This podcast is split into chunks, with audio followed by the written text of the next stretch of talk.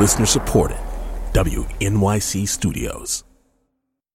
You're about to hear a recording of a live radio program. It's called Indivisible. You can listen live and call in four nights a week on public radio stations around the country or at indivisibleradio.com. You can also join the conversation with hashtag indivisibleradio or leave us a voicemail at indivisibleradio.com. Subscribe now so you don't miss a thing. Okay, here's the show. This is Indivisible, public radio's national conversation about America in a time of change. This is our penultimate show from WNYC in New York. I'm Charlie Sykes. This is Indivisible, public radio's live national call in show for the first 100 days of the Trump administration. This is the 13th of the 14 individual shows that mark um, that period of time. And of course, this 13th week was, well, it was that kind of a week. Again, there was a special election for a congressional seat in Georgia that set off Olympic level spin, which you probably all heard. Democrats touted the fact their candidate finished first with 48% of the vote. The Republicans breathed a sigh of relief that he hadn't won outright. And everybody, of course, is over analyzing the election.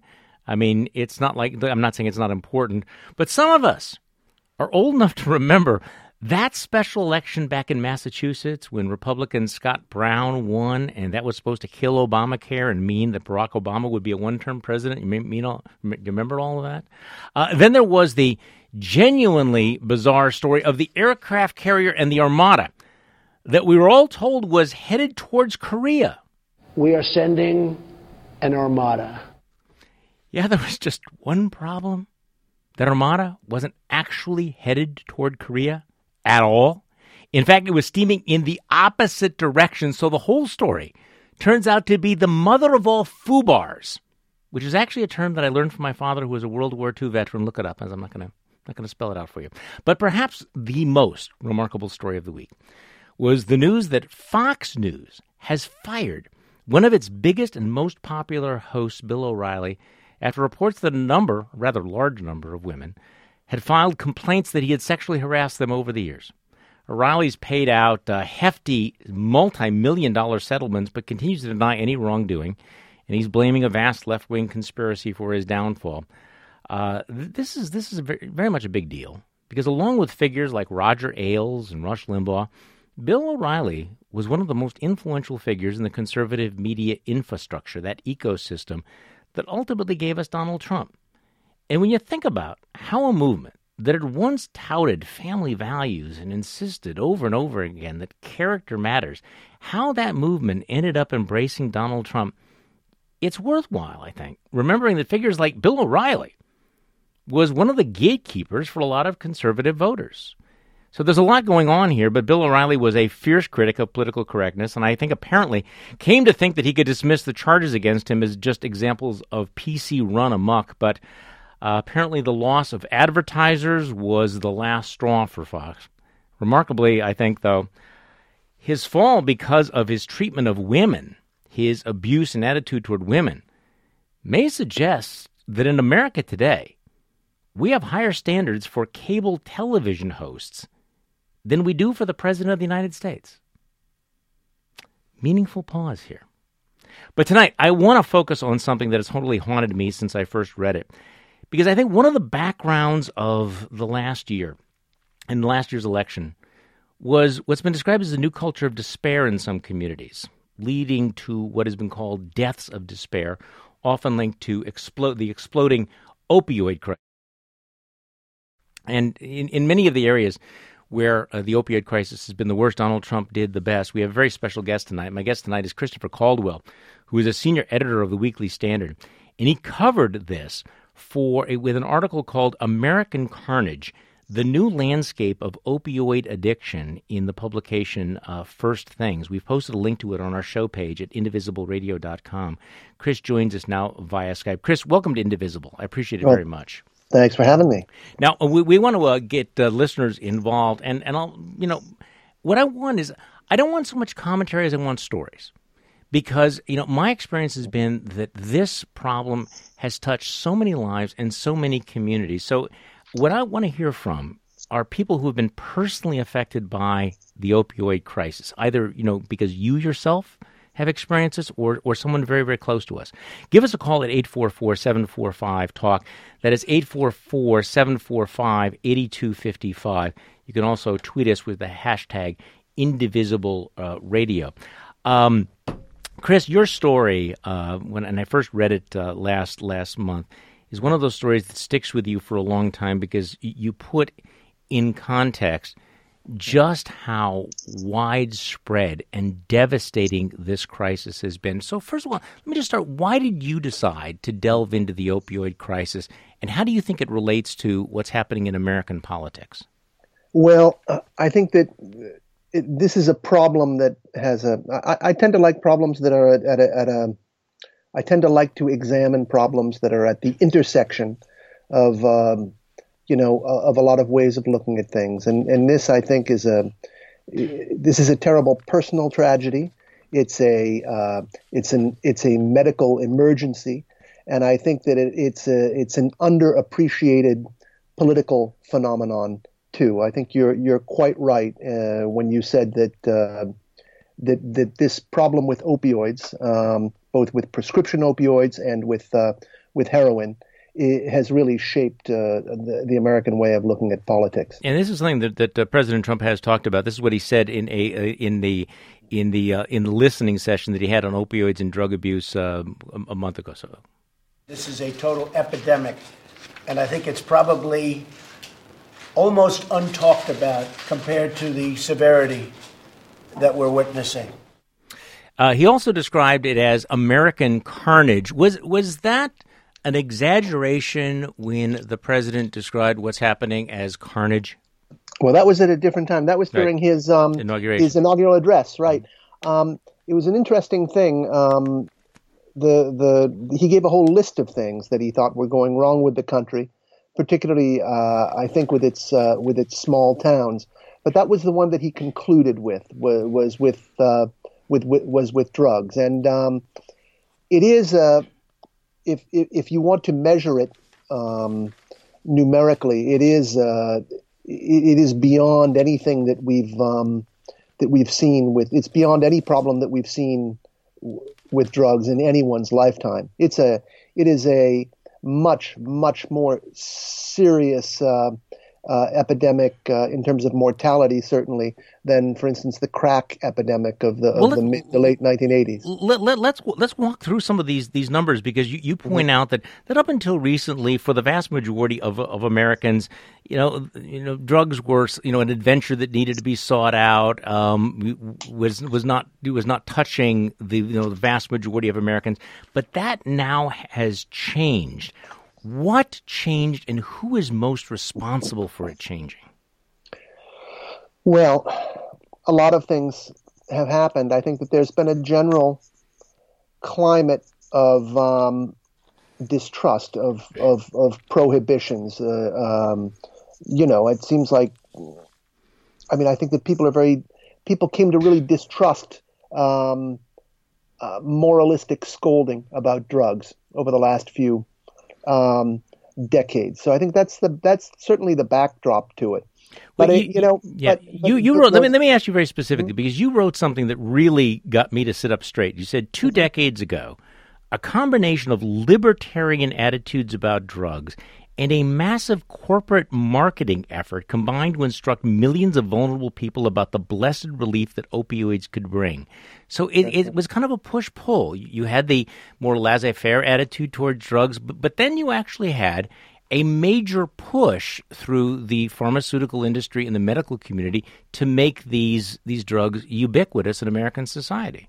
Yes, but I think they're both forms of laissez faire. I mean, I think the uh, um, you know, the the fact is that that the United States had since the early 20th century had a a market. The market uh, in opioids was was severely restricted both by law and and by custom, and and, and that was because um, we had a really big problem with heroin and other opioids at the end of the of the 19th century. And um, in 1914, uh, the first of several um, anti-drug acts was passed, which which which mm-hmm. included uh, you know jail time for for uh, uh, physicians who overprescribed, and that was really the that was the mood about opioids that persisted really well into the you know into the post 60s generation. So even after you had a lot of people, you know, smoking pot at, at, at Woodstock and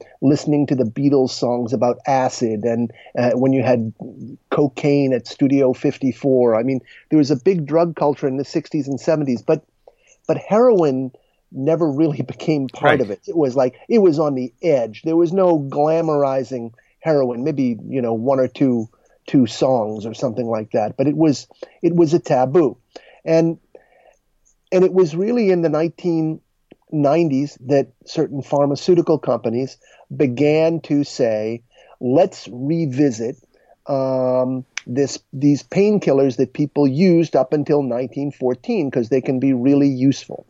And they began to lobby Congress for more lenient um, for more lenient treatment of of of opioids, and there were many of them. Does this start, start with OxyContin? Yeah. Uh, OxyContin? Yeah, well, I, no, that's that's where we get to in the 1990s. Yeah. OxyContin.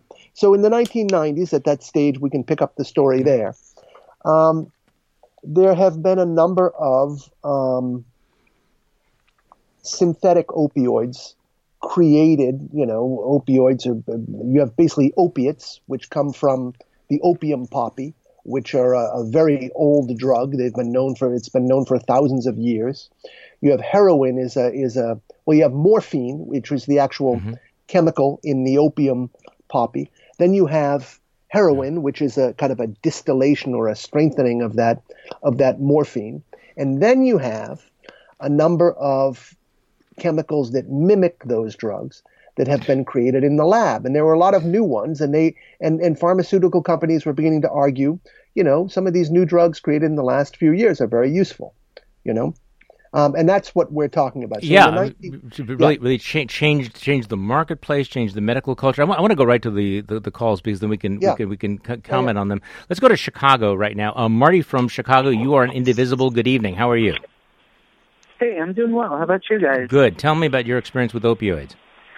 Yeah, well, not my experience, but my younger brother uh, passed away in his sleep um, after uh, he was um, he his back at work and was prescribed uh, numerous um, different types of opiates, uh, apparently for a few years. But um, we didn't learn about uh, just how bad you know things were until we uh, you know until after he passed away, and we found all of his prescriptions, found all of his bottles, and he had a couple of doctors that was pres- prescribing him you know, copious amounts of uh, of opiates, uh, Motana, OxyContin, and just a few like different different kinds of of those uh, of those drugs. But yeah, one day apparently just took too many and just didn't wake up.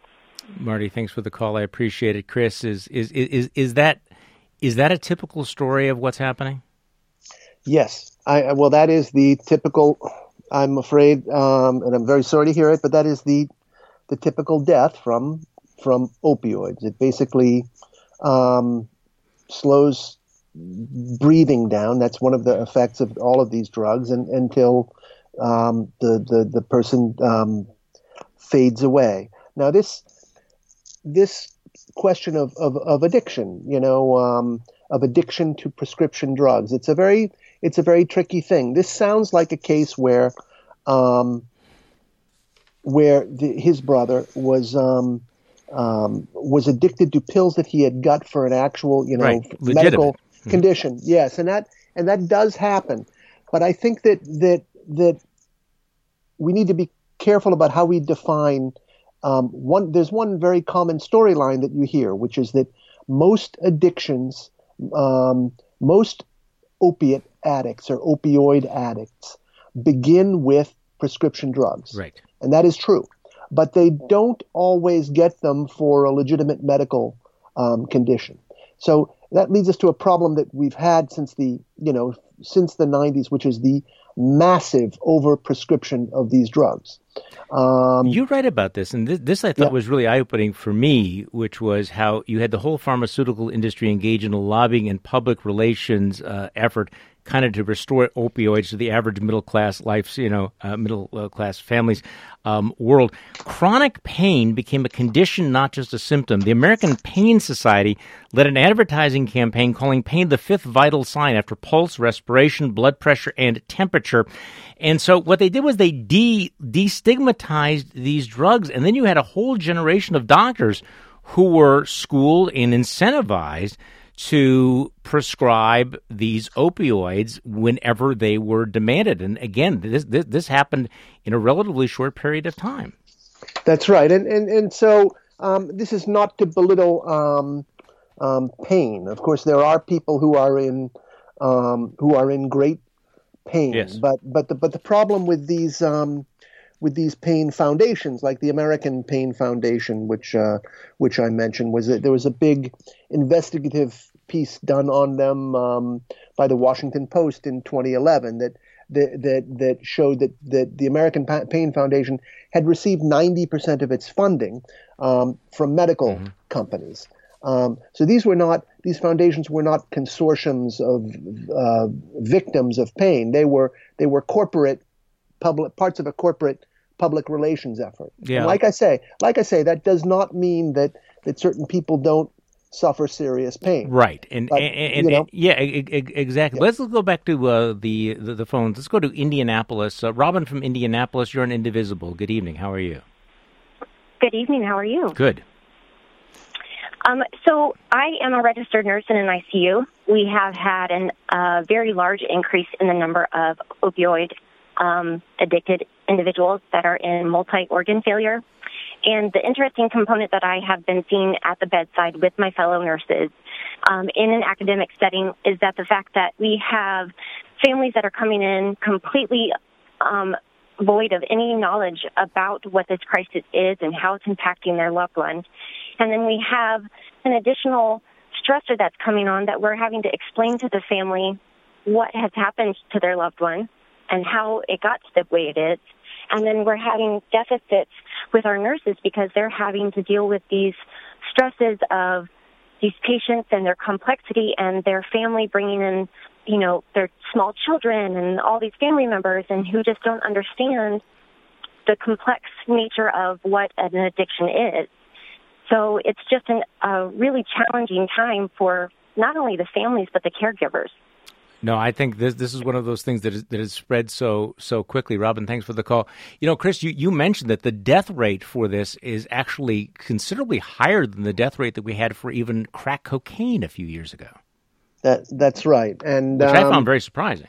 Right, that's right, and and and you know, I I looked at some of these measures. The the Centers for Disease Control and Prevention, um, uh, they they put out a, a report um, called the MMWR. It's the Morbidity and Mortality Weekly Report, and um, you know, in December they they, they tend to measure mortality um, uh, in terms of deaths per hundred thousand, and in um, in the early 70s when we had a, a, somewhat serious heroin problem with with with soldiers coming back from Vietnam. Mm-hmm. Addicted, and there was also a, a, a great spread of heroin into the into the uh, inner cities, um, uh, particularly of the Northeast. Yeah, you know. Uh, let, us let, come back into the, to those numbers because those numbers are really, really striking, Chris. Uh, we have to take a short break.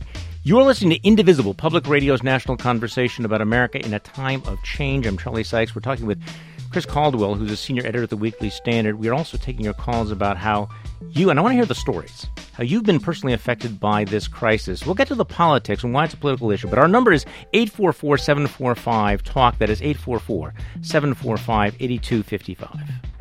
Indivisible is supported by Blue Apron, delivering gourmet recipes, pre selected portions, and fresh ingredients to customers' doors. More at blueapron.com slash indivisible.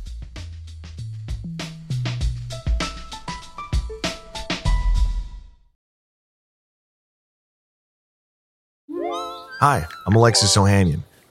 You may know me as one of the co founders of Reddit, but more recently, a large part of my identity is being a father to my wonderful daughters. In my podcast, Business Dad, I hope to open the conversation about working parents a bit. You'll get to hear from a wide range of business dads, from Rainn Wilson and Guy Raz to Todd Carmichael and Shane Battier. to find out how they balance being a dad with a successful career. Business Dad is available now, so be sure to listen and subscribe wherever you get your podcasts.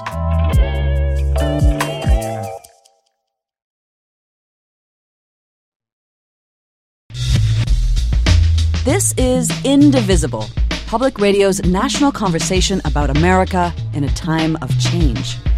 This is Charlie Sykes at WNYC in New York. I'm here with Christopher Caldwell, a senior editor at the Weekly Standard, who has written a really genuinely remarkable story about America's opioid crisis for First Things. We posted a link to the article on our show page at indivisibleradio.com. I strongly recommend it. Uh, Christopher, right before the break, we were going through the numbers that the, the death rate in this crisis really dwarfs what we saw during the first heroin crisis and and, and the crack cocaine. Just run through the numbers right. quickly. So let's name yeah. those. So they yeah. tend to get measured in terms of deaths per 100,000. In the early 70s, when you had a heroin crisis with soldiers coming back from Vietnam, it was 1.5 per 100,000. During the, the, the crack epidemic, it was up to sort of 2 per 100,000. This epidemic is at 10 deaths per 100,000. And there are individual states um, which are a multiple of that, and there are two in particular that are a problem. New Hampshire is, uh, in the last year or two, has been at 30 deaths per 100,000, and West Virginia has for some time now been at 40 deaths per 100,000.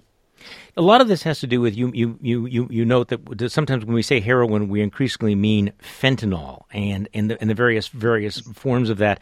And when we're talking about fentanyl, is it's 50 times as strong as street heroin. I mean, there is some right. really deadly stuff out there.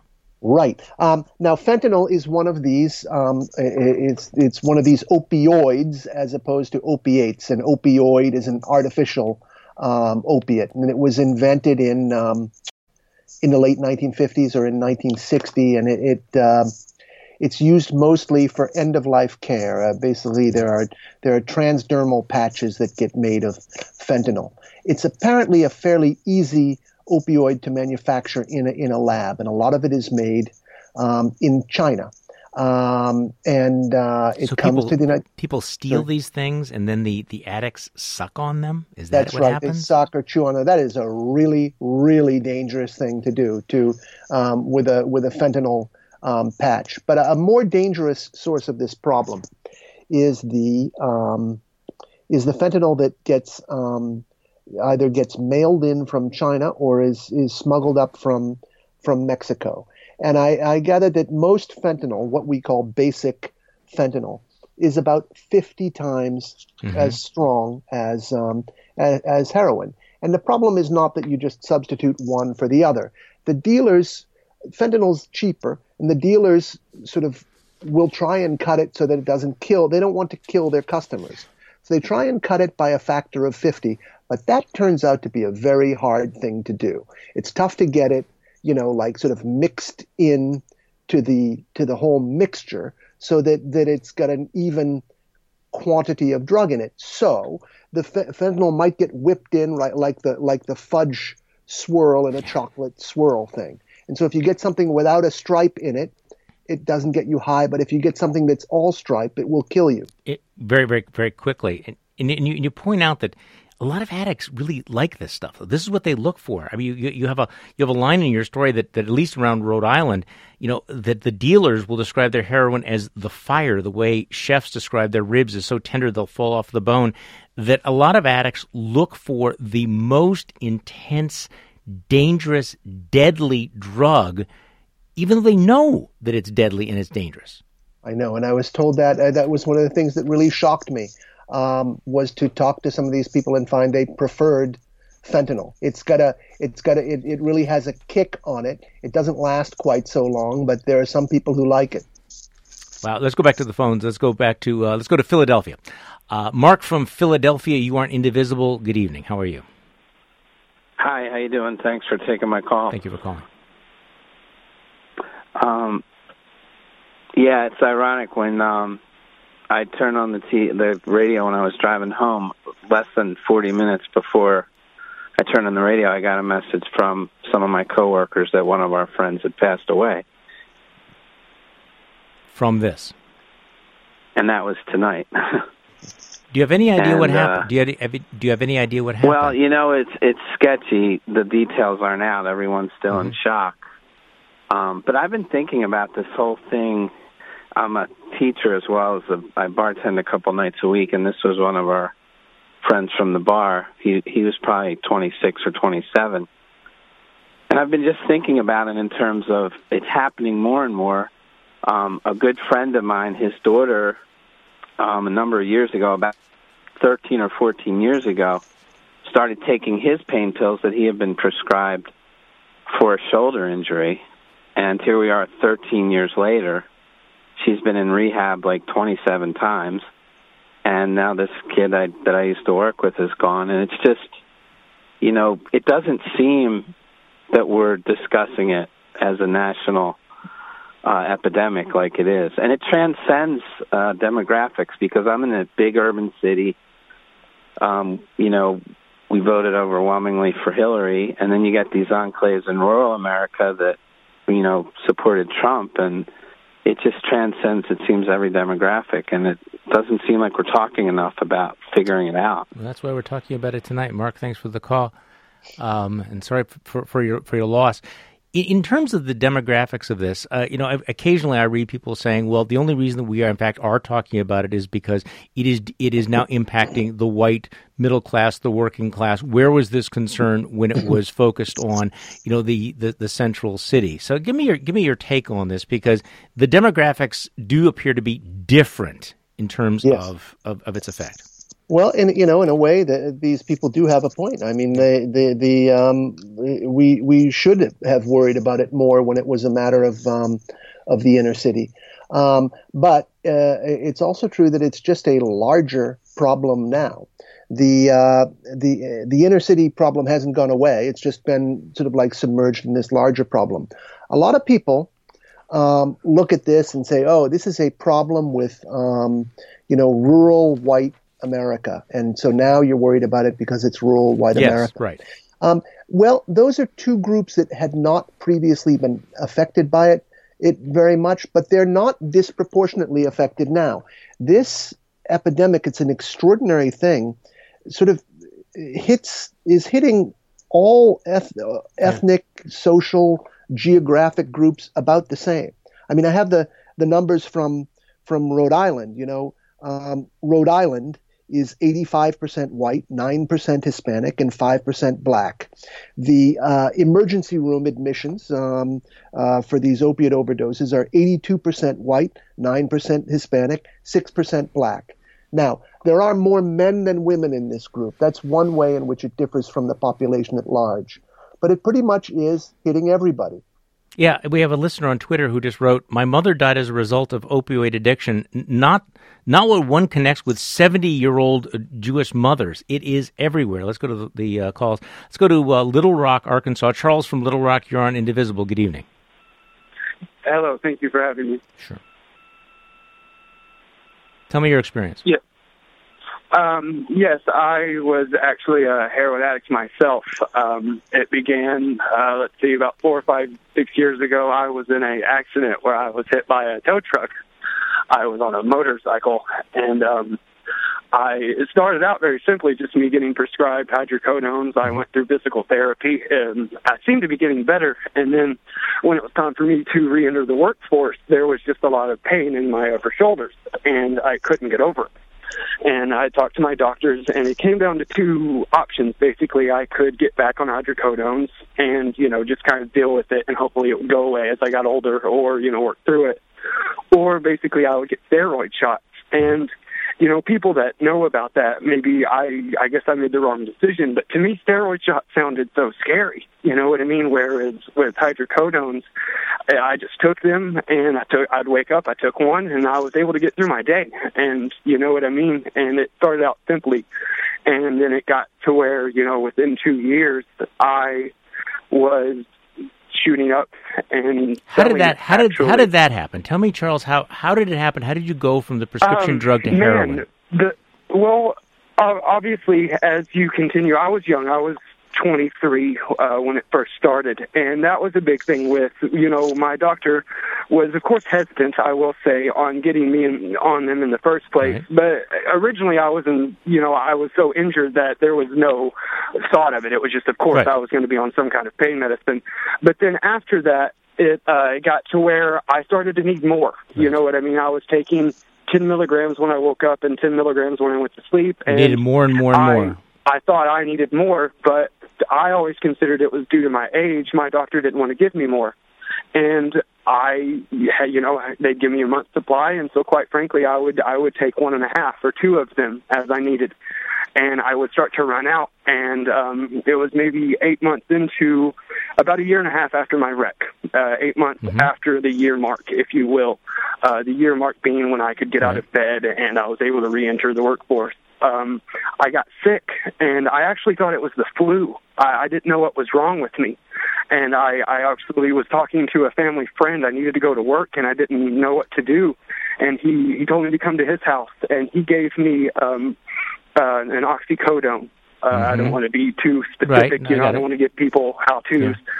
Um, but it kind of started with that. I came over, and I was going to take it, and he told me not to do that. That I, I needed to go ahead and crush it up, and and you know snort it. And so I did, and I was instantly better. You know, within ten minutes, I just nothing. It was like the the flu was gone, and, and of course at that moment I realized that I was physically dependent and I had no idea I was going to work. I thought addicts were people who you see on the streets. You know what I mean? That yep. that can't work. They can't do anything. They're dirty. And so and from that moment no on, idea. so from that moment on, you were a heroin addict. Ba- basically, you know, I didn't start using heroin for another probably two years after that. But um and for a long time, I, basically I was addicted to oxycodone 30 milligrams. That's what I would do. That's all I did. I knew Crushed someone up. who got just an ungodly amount of them, and you know that's that's how I got me onto it. And eventually that ran ran out. He was doing something that he probably shouldn't have been doing, or he should not have been doing. He got caught, and I had to go to something else. Charles. And I moved on to what I knew. Charles, congratulations on uh, on staying clean. You know, Christopher, you describe in your article this the, the process though that you know when, when people get that the the the rush or the you know the feeling of well being that they get from from these uh, these opioids for, from from heroin. The problem is is that you constantly need more and more and more to get back to that place. Is right. That and, yes, and and and tolerance, uh, growing tolerance is a huge problem with. Um, with with heroin and, and, and other opioids. And this story that that Charles just told is is absolutely classic. And um, uh, the problem with these drugs is that you know a, a, given dose doesn't do the same. It doesn't provide the same relief for long, and, and to certain people, and certain people need to keep keep going up to get the same relief. And if you've got re- real pain, you'll do it. And then you reach a point where the withdrawal becomes the, the, the, the, the pain that you need the relief from. And that was what, what happened to Charles when his friend chopped up the oxycodone for him. But but there's another stage that he didn't really get into, and I'm, I'm I can only guess at his life that seemed to interest you, and that is how do you go from the prescription drugs right. to the heroin?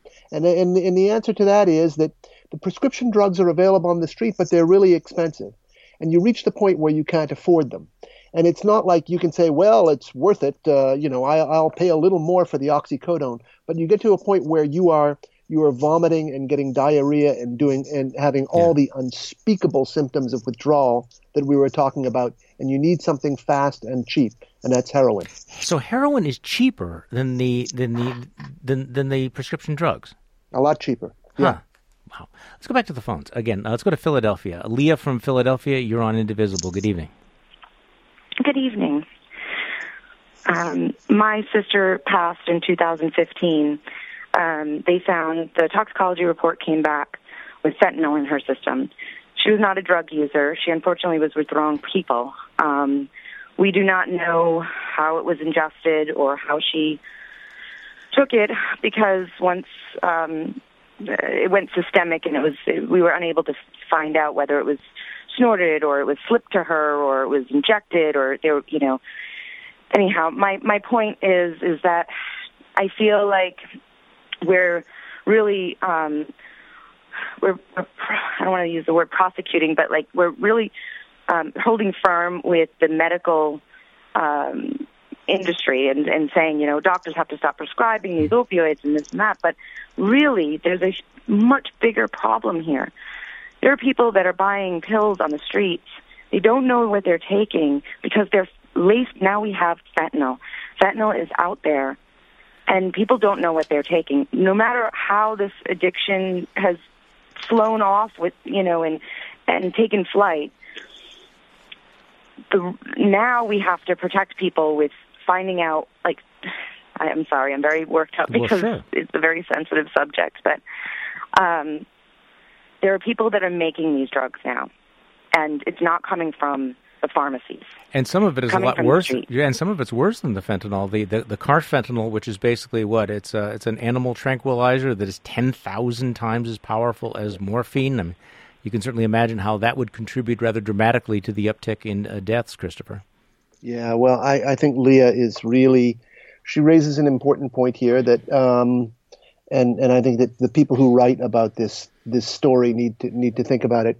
It's very satisfying to us in a political way to identify, you know, the the the the people who make OxyContin, like Purdue Pharma, mm-hmm. um, as uh, uh, as the bad guys. It's the you know it's and and it's sort of like it gives you a sort of a, a populist thrill of fighting on the side of of righteousness. Right. And I don't want to minimize what they've done. They've they've really gone uh, you know they've really spent a lot of money trying to influence our political system so that they can make billions of dollars selling these drugs that although they have um, some excellent uh, pain killing properties have killed a lot of people. Okay, uh, so but but but we do often lose sight of the fact that there still is a group of criminal syndicates pushing drugs in the you know in the, in the country. That's why you know if anyone uh, there's a very good book on on that kind of gives a holistic picture of of you know both drugs and and uh, both prescription drugs and and street drugs, which is Sam Quinones's book um, uh, Dreamland.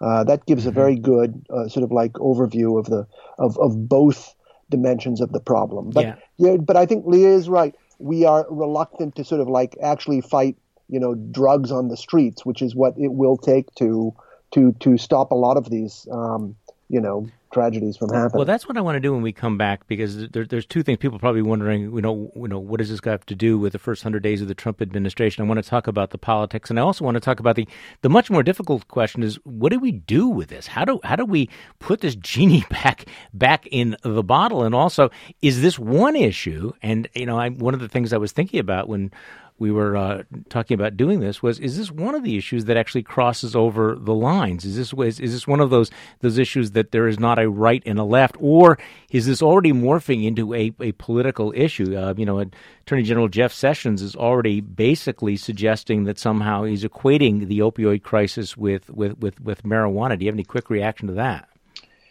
Um yeah, I you know I, I, I quickly I believe that there is no right and left on this, it, largely because of the demographic issue we talked about. It's in all places, all classes, all groups. Okay, so. we have to take another break, and we're going to uh, talk about that a little bit more. You are listening to Indivisible Public Radio's national conversation about America in a time of change.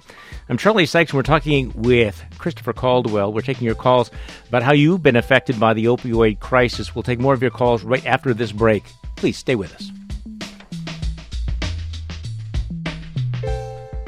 Indivisible is supported by Blue Apron, delivering gourmet recipes, pre selected portions, and fresh ingredients to customers' doors. More at blueapron.com slash indivisible.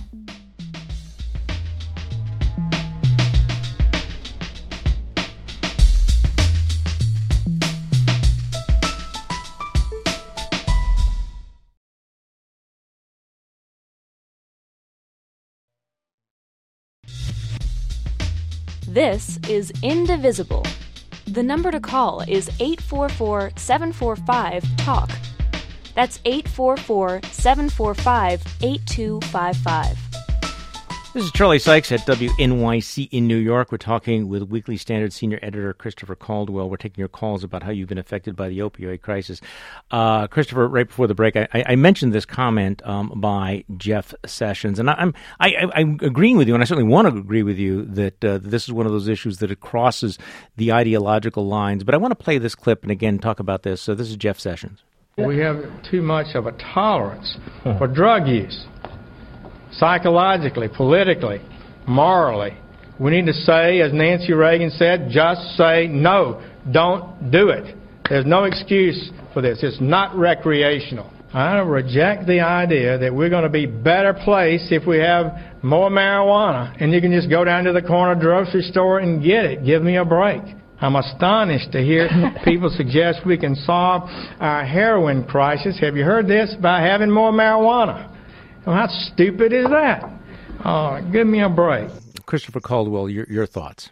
Well, that struck me as more of a sort of like uh, the kind of thing a guy would say, so like rocking on the front porch than in a sort of policy uh, uh, context. There's a lot of that but going I, on lately. yeah, well, I'll tell you, um, you know, but there's there's there's a there's a kernel of uh, kernel in there that should be listened to. There is a general um, there is a general attitude that has arisen, let's say, in the last half a century, that that there's something ridiculous or preposterous about about um, uh, about regulating drugs. Drugs are fun, and and we're all adults here, and we all we all know how much we can take, and and they're actually much more pernicious than that. And I and I think that that that certainly alcoholics have always understood this. And, I, and there's a sentence in um, the blue book of Alcoholics Anonymous, which I think is really beautiful, which is this.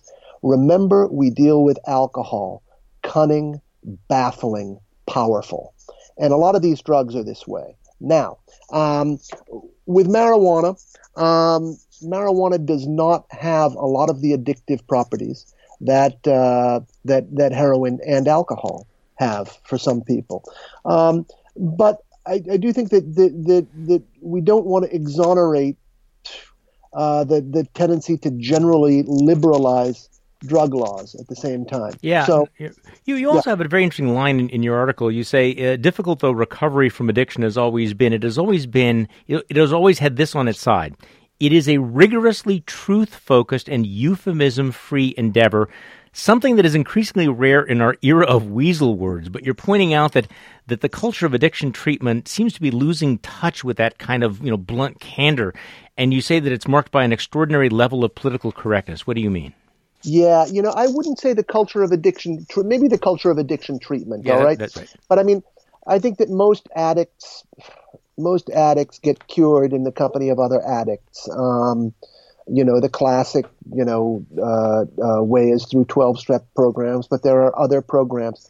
And that is a, that is a culture. And I don't know it intimately. So, and I don't know what, what, you know, what they are like. I do think that the way politicians tend to talk about this is very euphemistic and politically correct.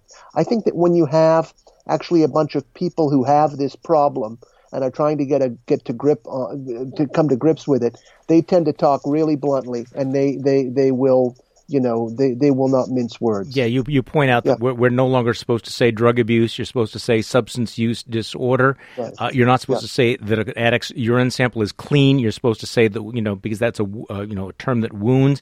Uh, it's better to yeah. say negative drug test. Binge drinking is out. Heavy alcohol use is what you're supposed to say. Um, all of these euphemisms seem to be somewhat disconnected with the really the, the, the gravity and the tragedy of of what we are dealing with. Let's let's go back to the uh, the phones. Let's go to uh, Tallahassee, Florida. Samuel, you are on Indivisible. Good evening. Hi, thank you for taking my call. Thank you for calling. I just wanted to talk about my experience. I'm currently addicted to opiates. Um, I'm from a upper middle class, middle class family. Both my parents are lawyers. I, it's not something that I ever thought I would end up, and it's not even when I started taking opiates. You know, I didn't. I just wish someone had been there to tell me. Like the first time I took opiates, I didn't enjoy it, but I kept taking them because I didn't realize that I was building an addiction that I you know, I, I went for two years probably before I got addicted, you know.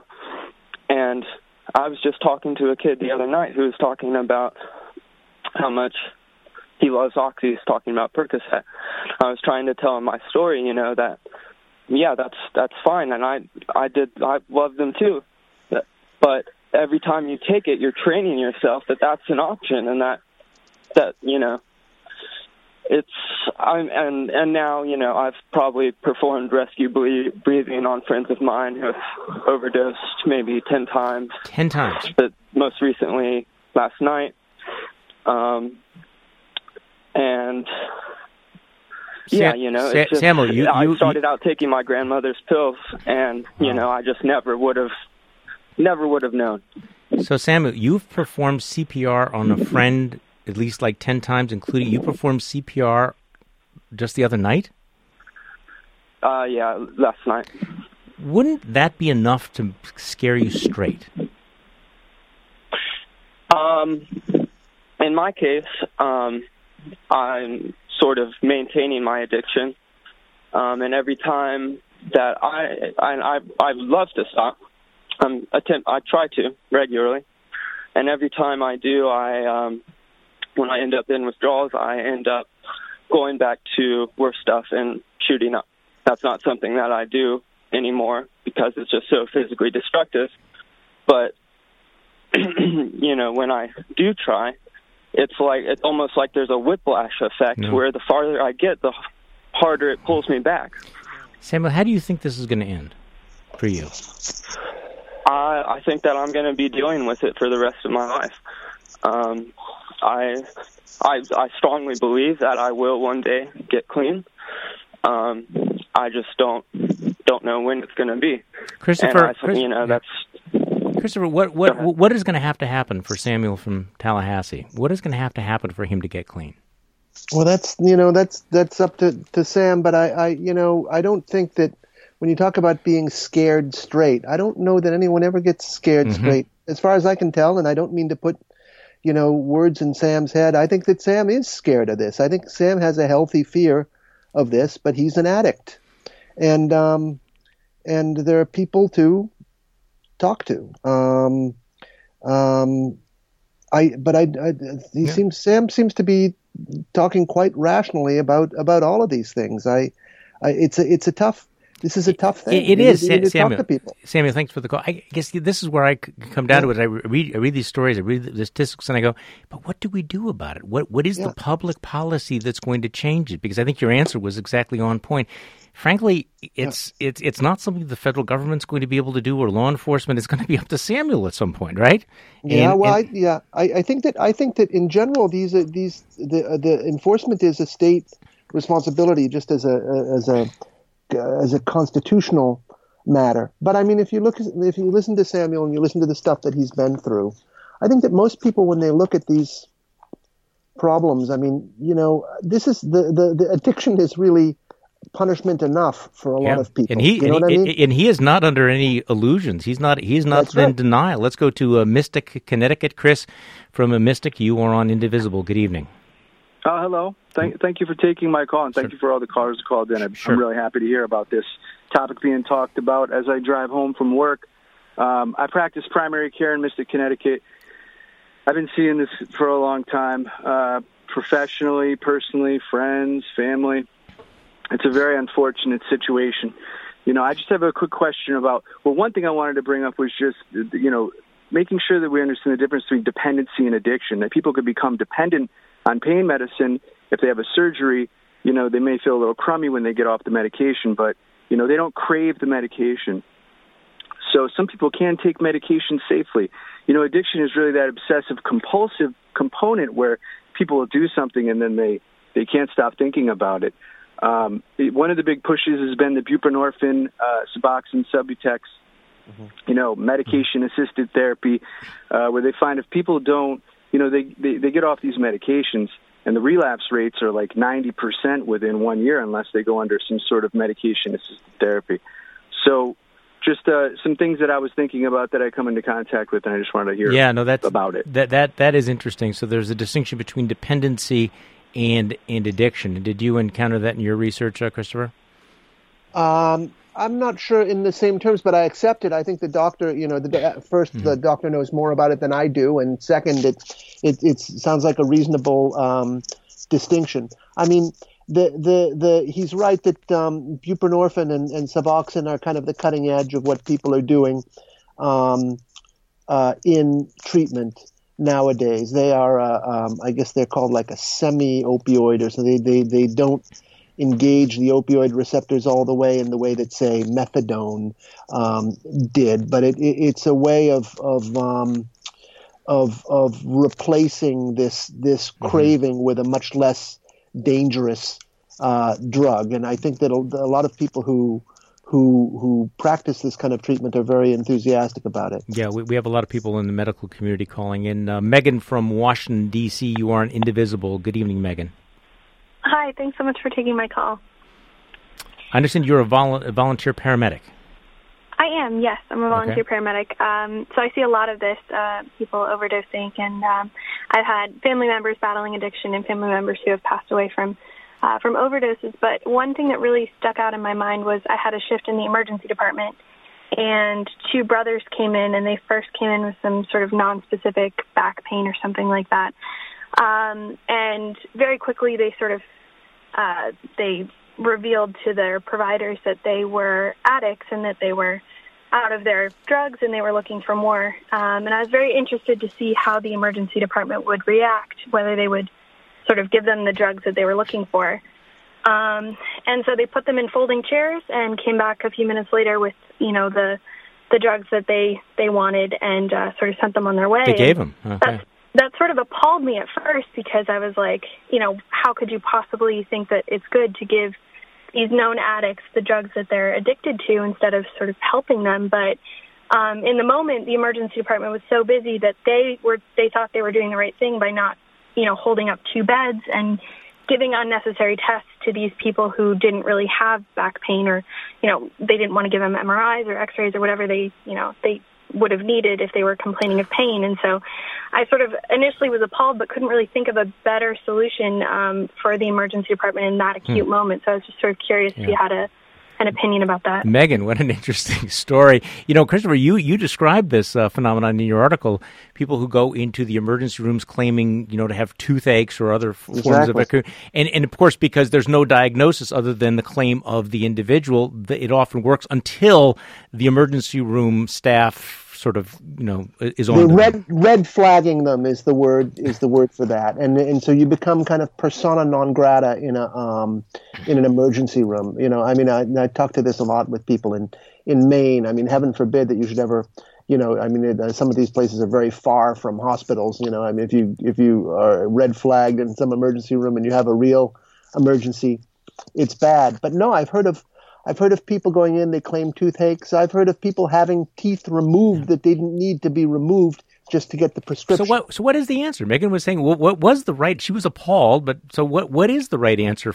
An answer? I mean, yeah. we're talking we're talking about a, a problem that's killing more than fifty thousand Americans a year. That's a and and is rising. Um, uh, this is a this is a, a, a, a widespread crisis. So saying that, no, though, would be would not be a terrible idea, though, right?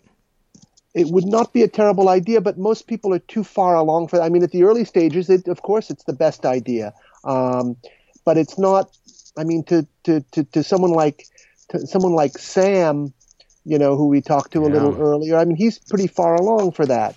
Maybe. I mean, Sam would like to say no. Yeah. He's finding it hard to say no. Uh, let's go to uh, let's go to uh, Long Island. Craig from Long Island, you're on Indivisible.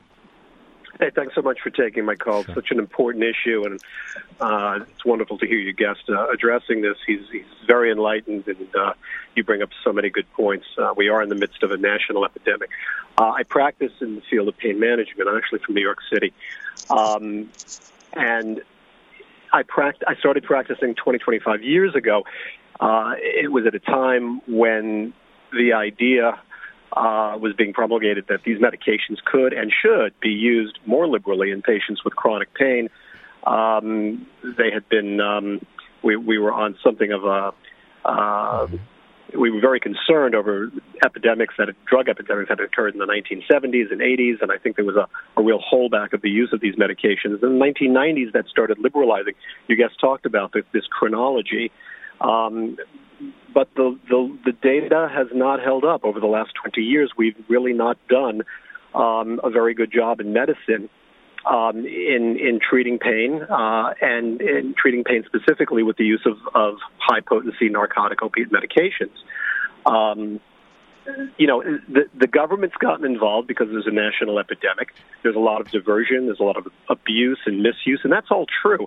But even in circles where the medications are being used properly and medicinally by patients, uh, the the literature does not support the efficacy of these medications. Hmm. Many, most of these patients wind up with as much pain as they ever had, taking large doses of these medications, and they're really supporting a dependency. Uh, and if you talk to these people, they'll tell you they still have tremendous amounts of pain, um, but they show up every month for their prescription.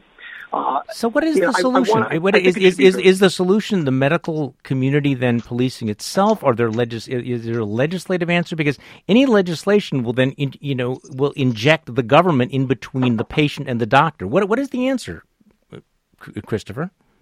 Uh, I think that the I'm sorry any any leg that's true. I mean, but um, I mean, I think the legislation on heroin uh, injects itself between the the um, patient and the doctor. That's just what drug legislation is. And um, um, I, I, am very interested in what the doctor says because I've heard, I spoke to a number of doctors for this piece, and some of them um, said, uh, yes, this is good pain medicine, and others said, this has no use for my pain patients. You're not, they're not, you're not killing their pain. You're just giving them something to distract them from pain. And I, I'm not being a doctor myself. I don't I really don't know what to think about that. Yeah, I th- this is this is where it gets really really tricky. Okay, here's the here's the right. We're running out of time. Unfortunately, we could do we could do this for three hours.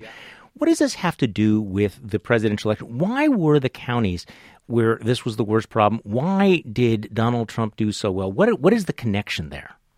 I think that the uh, you know talk listen to the people who called tonight. They said you know it's good to have someone talking about this. People didn't care.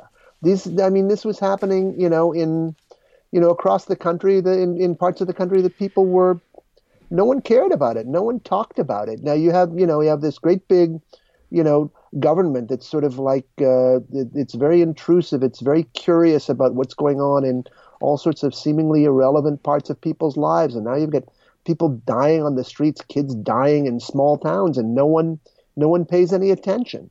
I, I think that that's that's it. That's that's why it became uh, a politi- political wow. thing. We have to leave it there. Thank you for everyone for sharing your stories with us, and thanks to Christopher Caldwell for being my guest. Christopher Caldwell, senior editor at the Weekly Standard. You can read his article, American Carnage, at indivisibleradio.com. Chris, thanks so much for joining me tonight. I appreciate it very much.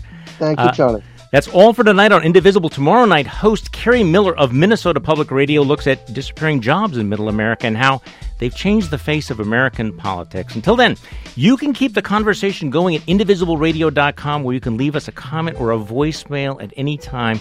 You can also tweet using the hashtag IndivisiBleRadio. I'm Charlie Sykes. See you next week. Support for Indivisible is provided in part by Emerson Collective, the Ford Foundation, and the Jacob and Valeria Langeloth Foundation.